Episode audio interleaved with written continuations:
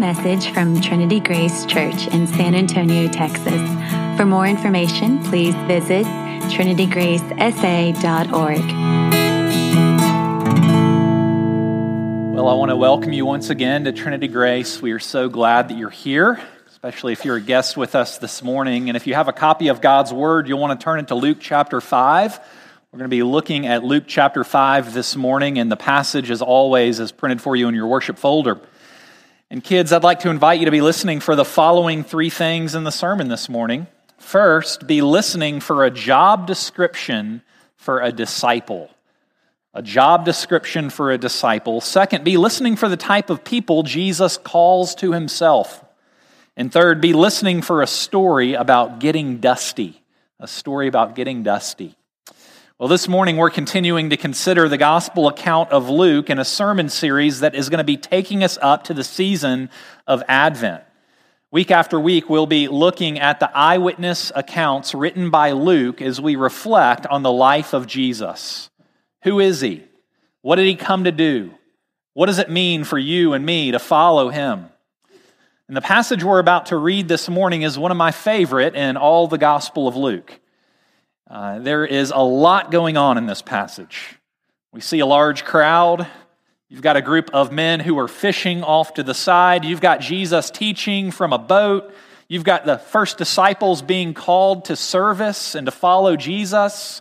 And on top of all that, we oftentimes forget that this is also an account of a miracle where Jesus provides a haul of fish that could only be described with the word miraculous. Let's consider this passage together. You follow along as I read from Luke chapter five, beginning in verse one. On one occasion, while the crowd was pressing in on Jesus to hear the word of God, he was standing by the lake of Gennesaret, and he saw two boats by the lake. But the fishermen had gone out of them and were washing their nets. And getting into one of the boats, which was Simon's, he asked him to put out a little from the land, and he sat down and taught the people from the boat. And when he had finished speaking, he said to Simon, "Put out into the deep and let down your nets for a catch." Simon answered, "Master, we toiled all night and took nothing, but at your word I will let down the nets." And when they had done this, they enclosed a large number of fish, and their nets were breaking. They signaled to their partners in the other boat to come and help them, and they came and filled both the boats so that they began to sink. But when Simon Peter saw it, he fell down at Jesus' knee, saying, "Depart from me, for I am a sinful man, O Lord." For he and all who were with him were astonished at the catch of fish they had taken. And so also were James and John, sons of Zebedee, who were partners with Simon. And Jesus said to Simon, "Do not be afraid. From now on you will be catching men." And when they had brought their boats to land, they left everything and followed him. Well, this is God's word. He gives it to us because he loves us and he wants us to know him. If you watch T V or listen to podcasts, you know how ubiquitous recruiting companies have become these days. You have companies like Monster dot com or Indeed, ZipRecruiter, and these are companies that have become household names over the past five years in large part due to their advertising budgets.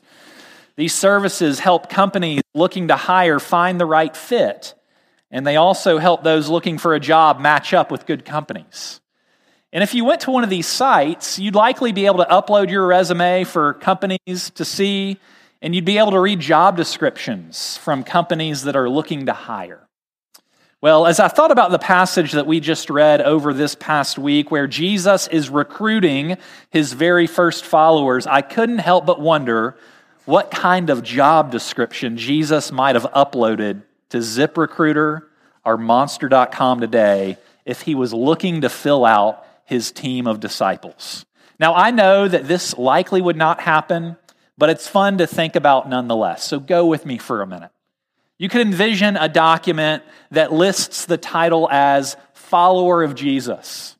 And this job description might include things like long hours on your feet, early mornings, late nights, lots of travel, ability to multitask, public relation experience preferred, compensation not guaranteed, opportunity to be misunderstood by friends and family, must be comfortable with loss, desire to die to self, must demonstrate proficiency in recognizing your faults, must be willing to follow when confused or disappointed, must be comfortable being perceived as weak and ignoble and ineffectual, must be willing to serve a foreign government.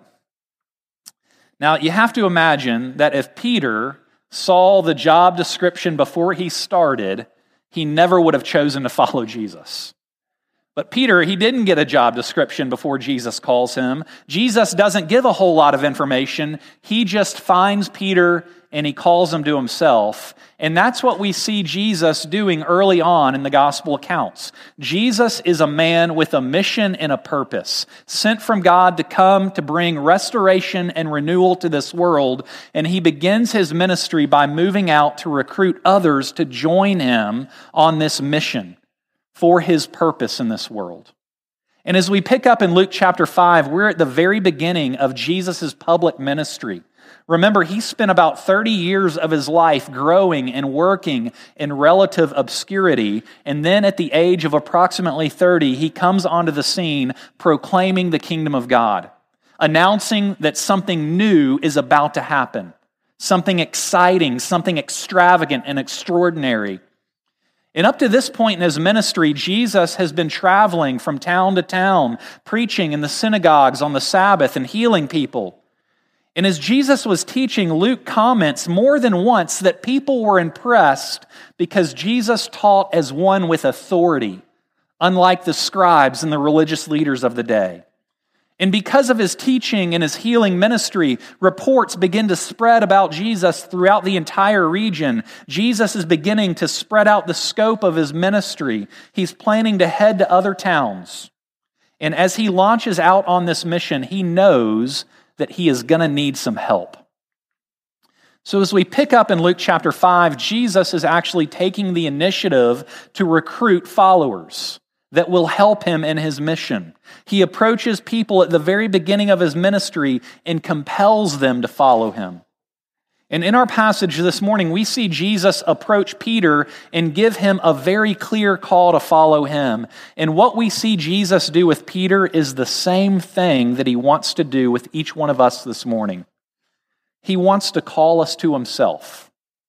And that's really our main point. It's pretty simple this morning. The point of this passage is that Christ is calling us to follow him. Christ is calling you to follow him. And on one hand, he's doing this in an ultimate sense. He calls you to put your faith in him. He wants you to be ultimately saved. But on another hand, he is calling you in a continual sense. You are here Sunday after Sunday, in a sense, hearing the call of Christ. We hear the voice of Jesus, and hopefully we're compelled to follow him on a daily and weekly basis. And this morning, as we consider Christ's call on our lives, I want us to think about it under three headings this morning. We're going to look at the people Jesus calls, the mission Jesus calls us to, and then thirdly, the response that this call demands. Got it? People, mission, response. First, let's look at the people Jesus calls. One of the primary things Jesus did in his earthly ministry was make disciples. In the midst of his teaching and his healing, Jesus was also concerned with gathering followers that could take his message out into the world. He was constantly recruiting. And a disciple, according to New Testament scholar Craig Blomberg, is an adherent or follower of a master, an intimate companion in some endeavor. Often it entails learning and promoting a particular ideology. As Jesus gathered disciples, he was calling people to follow him as master, calling people to join him in proclaiming the gospel far and wide. And when Jesus calls his first disciples in our passage, which we just read, what we see from this text is that a disciple is first and foremost a follower. A follower. Soren Kierkegaard once said, "It is well known that Christ consistently uses the expression follower. He never asks for admirers, worshipers, or adherents. No, he calls disciples. It's not adherents of a teaching, but followers of, of a life Christ is looking for. And so as we think about Jesus gathering disciples, it's interesting to see the way he goes about it. We see that Jesus is one who takes the initiative. He approaches people and he calls them to become his disciples. And it may not sound that interesting, but it's important to know that it is completely backward from the way that things normally worked in that day and age. In first century Israel, rabbis would never pursue disciples. That's not how it worked. Instead, rabbis would be pursued by potential students, students coming to them, asking them to mentor them, to be in their life. No self-respecting rabbi in that culture would stoop so low as to go looking for his own followers. It was expected that followers would approach the rabbi for the privilege of learning from him, never the other way around. But what we see from Jesus, the rabbi, is that he goes in search of his disciples. Jesus is not too proud to be seeking his own students. Jesus goes after Peter. And as you read the text, you get no sense that Peter is looking for Jesus in this passage. Peter's just doing what he normally does, spending his time fishing. And at the end of what was likely a long night of fishing with no success, he's packing up, cleaning his nets, and Jesus comes along and takes the initiative to call Peter to follow him. We see that Jesus comes and he reaches into everyday contexts here. As he looks for his first disciples, he's by the sea. He's not in the synagogues. Not that he never went there. He did go there often. But he's calling these disciples as they are engaged in their everyday activity. We also see that Jesus uses fresh, secular language in the way that he speaks to these disciples. It's a language that Peter would have understood. He uses the language of their trade. He goes into their workplace and he speaks very easily, from fishing for fish to fishing for men. Jesus is one who takes the initiative in seeking out and calling people to himself, and it would have been unusual. In this encounter with Jesus and Peter, it brings up another question. Why did Jesus call Peter? Did Jesus see some ministry potential in Peter? Maybe he saw some sincerity that singled Peter out? Well, nothing of the sort's mentioned in the passage. Peter really didn't do anything to deserve this call from Christ. It wasn't because of unseen potential or his sincerity or his gifting or even Peter's interest. He wasn't interested. No one would have singled Peter out as a great candidate for following Jesus. He was too normal. He had no religious training. He was likely a big guy who was used to long days as a commercial fisherman, a little rough around the edges, you might say. But we see Jesus calling these kind of people throughout the Gospels. Jesus goes after normal, unexpected, even outcasts of the day, and they're, they're, these are his recruits, the kind of people that he, he likes to work with. After all, Jesus could have spent time with the religious leaders. He could have been mixing and mingling with the Pharisees and the scribes of the day. He could have been seeking to win their approval, but he doesn't. He goes out and he recruits unexpected and unqualified people to follow him.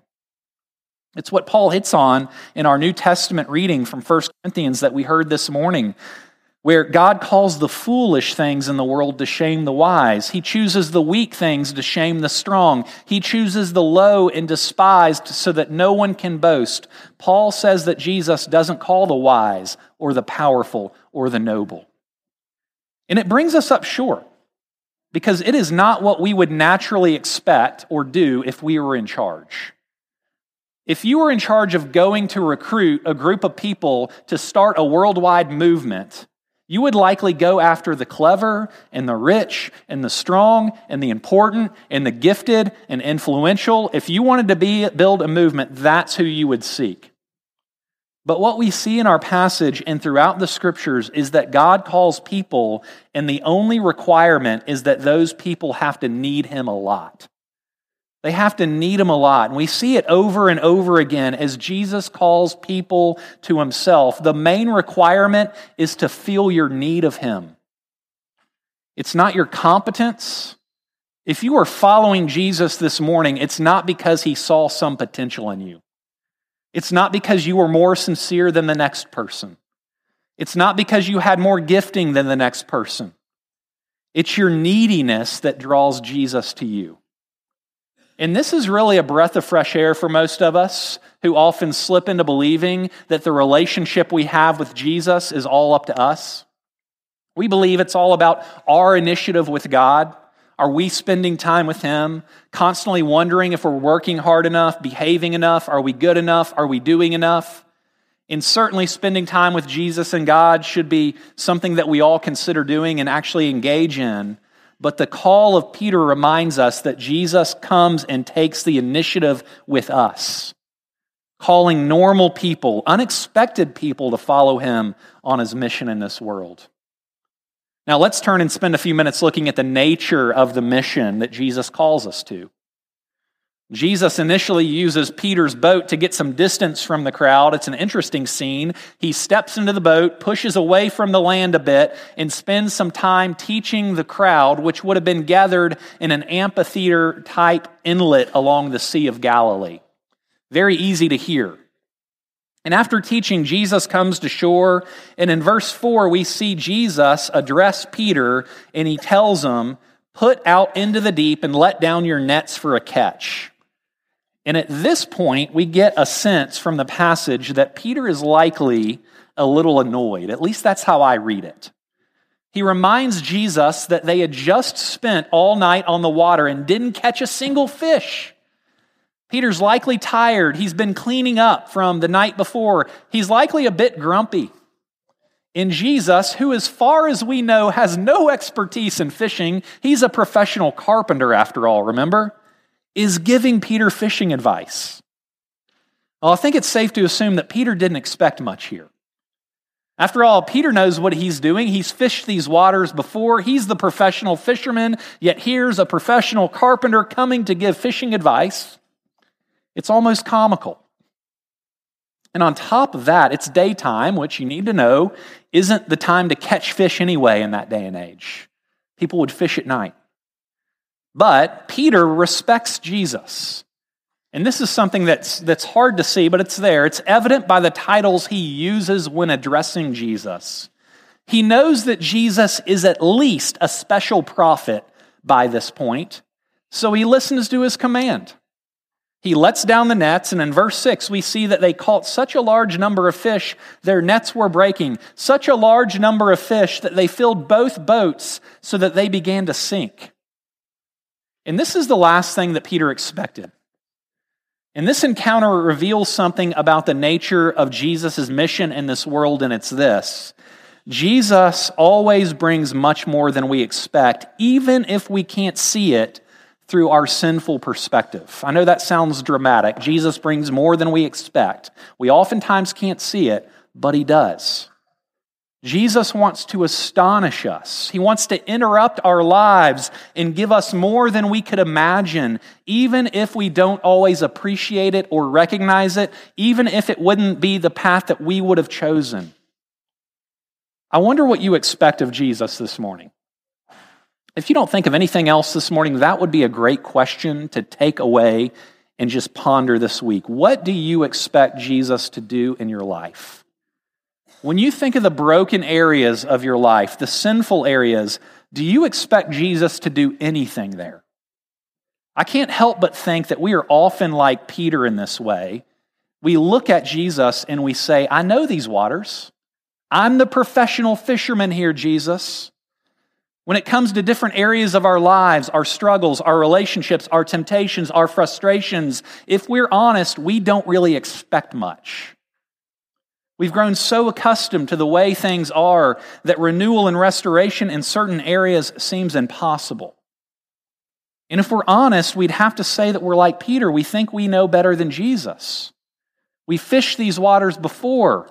We're generally cynical when we think about our lives in this world. What could Jesus offer that I don't already have? What could he offer that I don't already know? We never consider the fact that Jesus just might, he just might have the power and the ability to surprise us when it comes to the broken areas of our lives. That Jesus has the power to bring renewal into the areas of life that we least expect. Well, Peter experiences the miracle of Jesus, and I know some of us in this room have experienced miracles ourselves. You've experienced things in your life that you know are extraordinary, and Peter does too in this passage. And now normally, if you're fishing with a large group of people and you catch a big fish, it's a celebration. I mean, you see high fives, people party. But how does Peter respond to this massive catch that he just brought in? Look at it. He looks at Jesus and says, "Depart from me, for I am a sinful man, O Lord." Kind of reminds you of Isaiah chapter six, where Isaiah sees God in his throne room and he says, "I can't stay here because I'm a sinful person." Here you've got Peter in front of God incarnate. Looks a little bit different than the throne room, but he recognizes who he's in front of. In light of this miracle and the one who performed it, Peter is overcome with a sense of his own sinfulness. Peter realizes that he's standing next to goodness incarnate, and he feels his unworthiness. Peter realizes who he's in the presence of, and he's fearful. And that's what we oftentimes see in the Old Testament when people encounter God. They're terrified. They shrink back. But what are the first words of Jesus to Peter in verse ten? Look at verse ten where it says, "Jesus said to Simon, 'Do not be afraid.'" Here, when Peter encounters God, he feels the fear that he should rightfully feel because he's a sinful man, and Jesus immediately says, "Do not fear." One of the most prolific commands in all the scriptures, do not fear. There's no longer a reason to fear, Peter. Standing before God incarnate, Peter rightfully feels worse than he ever has felt about himself before. And at that very moment, Jesus welcomes him, loves him, calls him into his service. Jesus responds to Peter's astonishment by assuring him that this is the new normal. This is what you should expect from now on. There's no need to fear being in my presence. Jesus calls Peter to himself and encourages him to expect the same results in the mission that they're about to begin together. And this week, I couldn't help but think of Peter at the end of his life. And if he knew what he knew at the end of his life in Luke chapter five, would he have chosen to follow Jesus? Would have been a fairly hard proposition, probably. But I would be willing to bet that at the end of his life, we even get a sense of it in his letters, First and Second Peter, that he looks back at following Jesus and said it was all worth it. All the hardship, all the suffering, all the laying down of my life, all the giving up so that others have more and I have less, it was worth it. Jesus says this is going to be an amazing adventure, an adventure that is focused on bringing other people into the kingdom of God. It's a mission that's for others, not just for you, Peter. And it's really what we all want if you step back and think about it. We want an effectiveness with people. We all have an innate desire to influence others. We all want to leave a mark. And Jesus promises to meet that desire here for Peter and for us when he says, "Follow me, we're going to go catch people. We're going to go extend the restoration and renewal that God wants to bring to this world as we love and serve." And as we follow Jesus day by day, it's important for us to remember that Jesus is not calling you and me to be preoccupied with our own experiences of salvation. Instead, he is calling us to bring that salvation to other people. We are not saved so that we might sit in the prayer room or sit in the study, although those places can be good places and we should spend time there. We are saved. We are called to be a church that moves out, that seeks those who haven't yet been caught by Jesus, a church for those that maybe we haven't even yet met yet. And this call, it's worth your attention. It's a thrilling mission. Jesus is calling each one of us into something bigger than ourselves as we follow him. He's calling us to a grand mission that affects every aspect of our lives. We don't always feel it. I know life feels mundane more often than not, but we are going to be fishing for people, Jesus says, bringing renewal and restoration to bear on this broken world. It's an exciting call, a grand purpose that should shape how we think at least about spending our energy and our time and our resources and our relationships. A grand mission meant to capture our attention and motivate every area of our lives. Well, in our passage, we see Jesus calls us to follow him on a mission that he was sent to accomplish, to catch people, to bring renewal. And lastly, let's spend just a few minutes looking at the response that this call demands. After Jesus initiates with Peter and calls him to this exciting new mission, we see the response from Peter, along with James and John. This call from Jesus, it's so compelling that when they bring their boats to land, after having, think about it, just caught the best haul of their entire careers, these men immediately leave everything to follow Jesus. Now, this response is really remarkable for a number of reasons. The first is that Peter was a fisherman because it was the vocation that was passed down in his family for many generations. That's how it worked. He was good at it.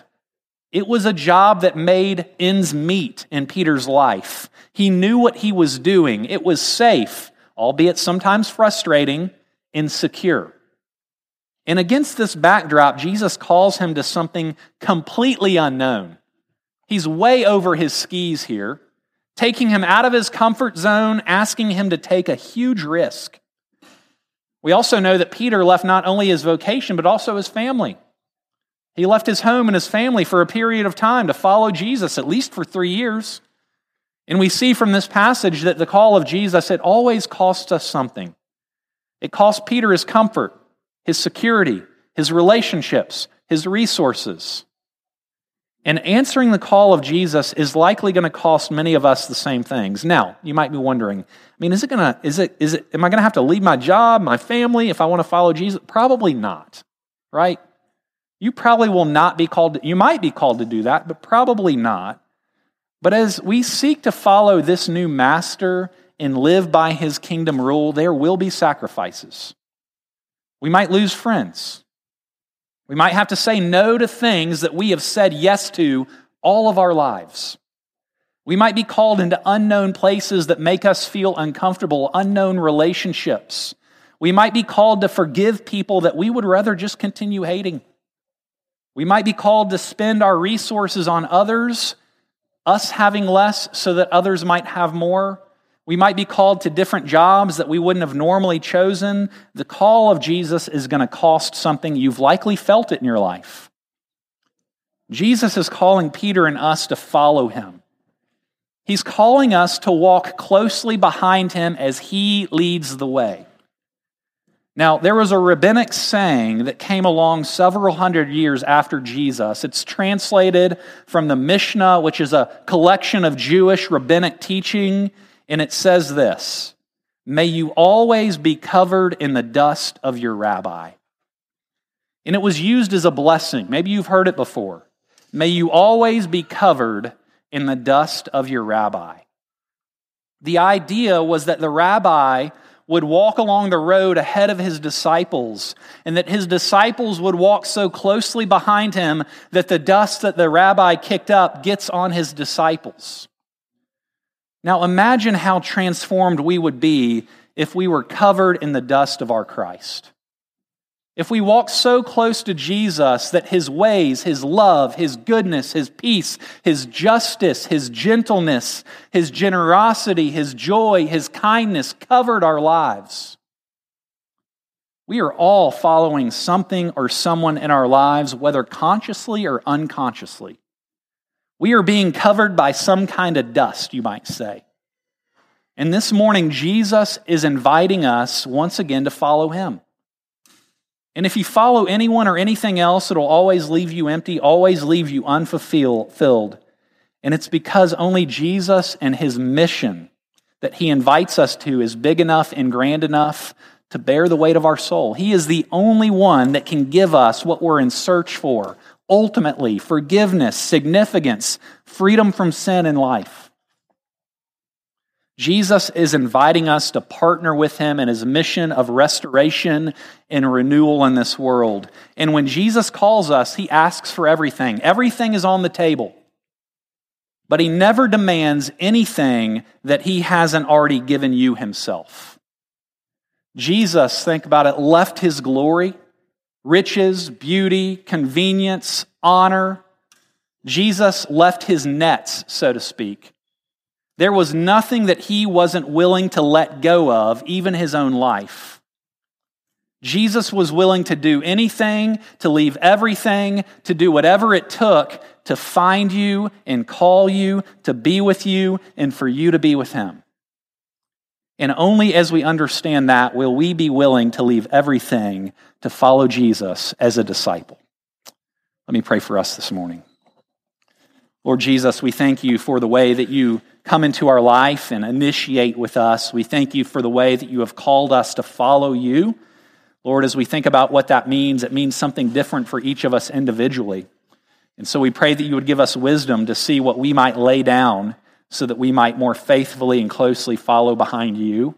And we pray that your way of life, that those things that you find most important would begin to characterize our lives slowly but surely. We pray that the Spirit would do that individually and corporately in our midst. And we pray in Jesus' name. Amen.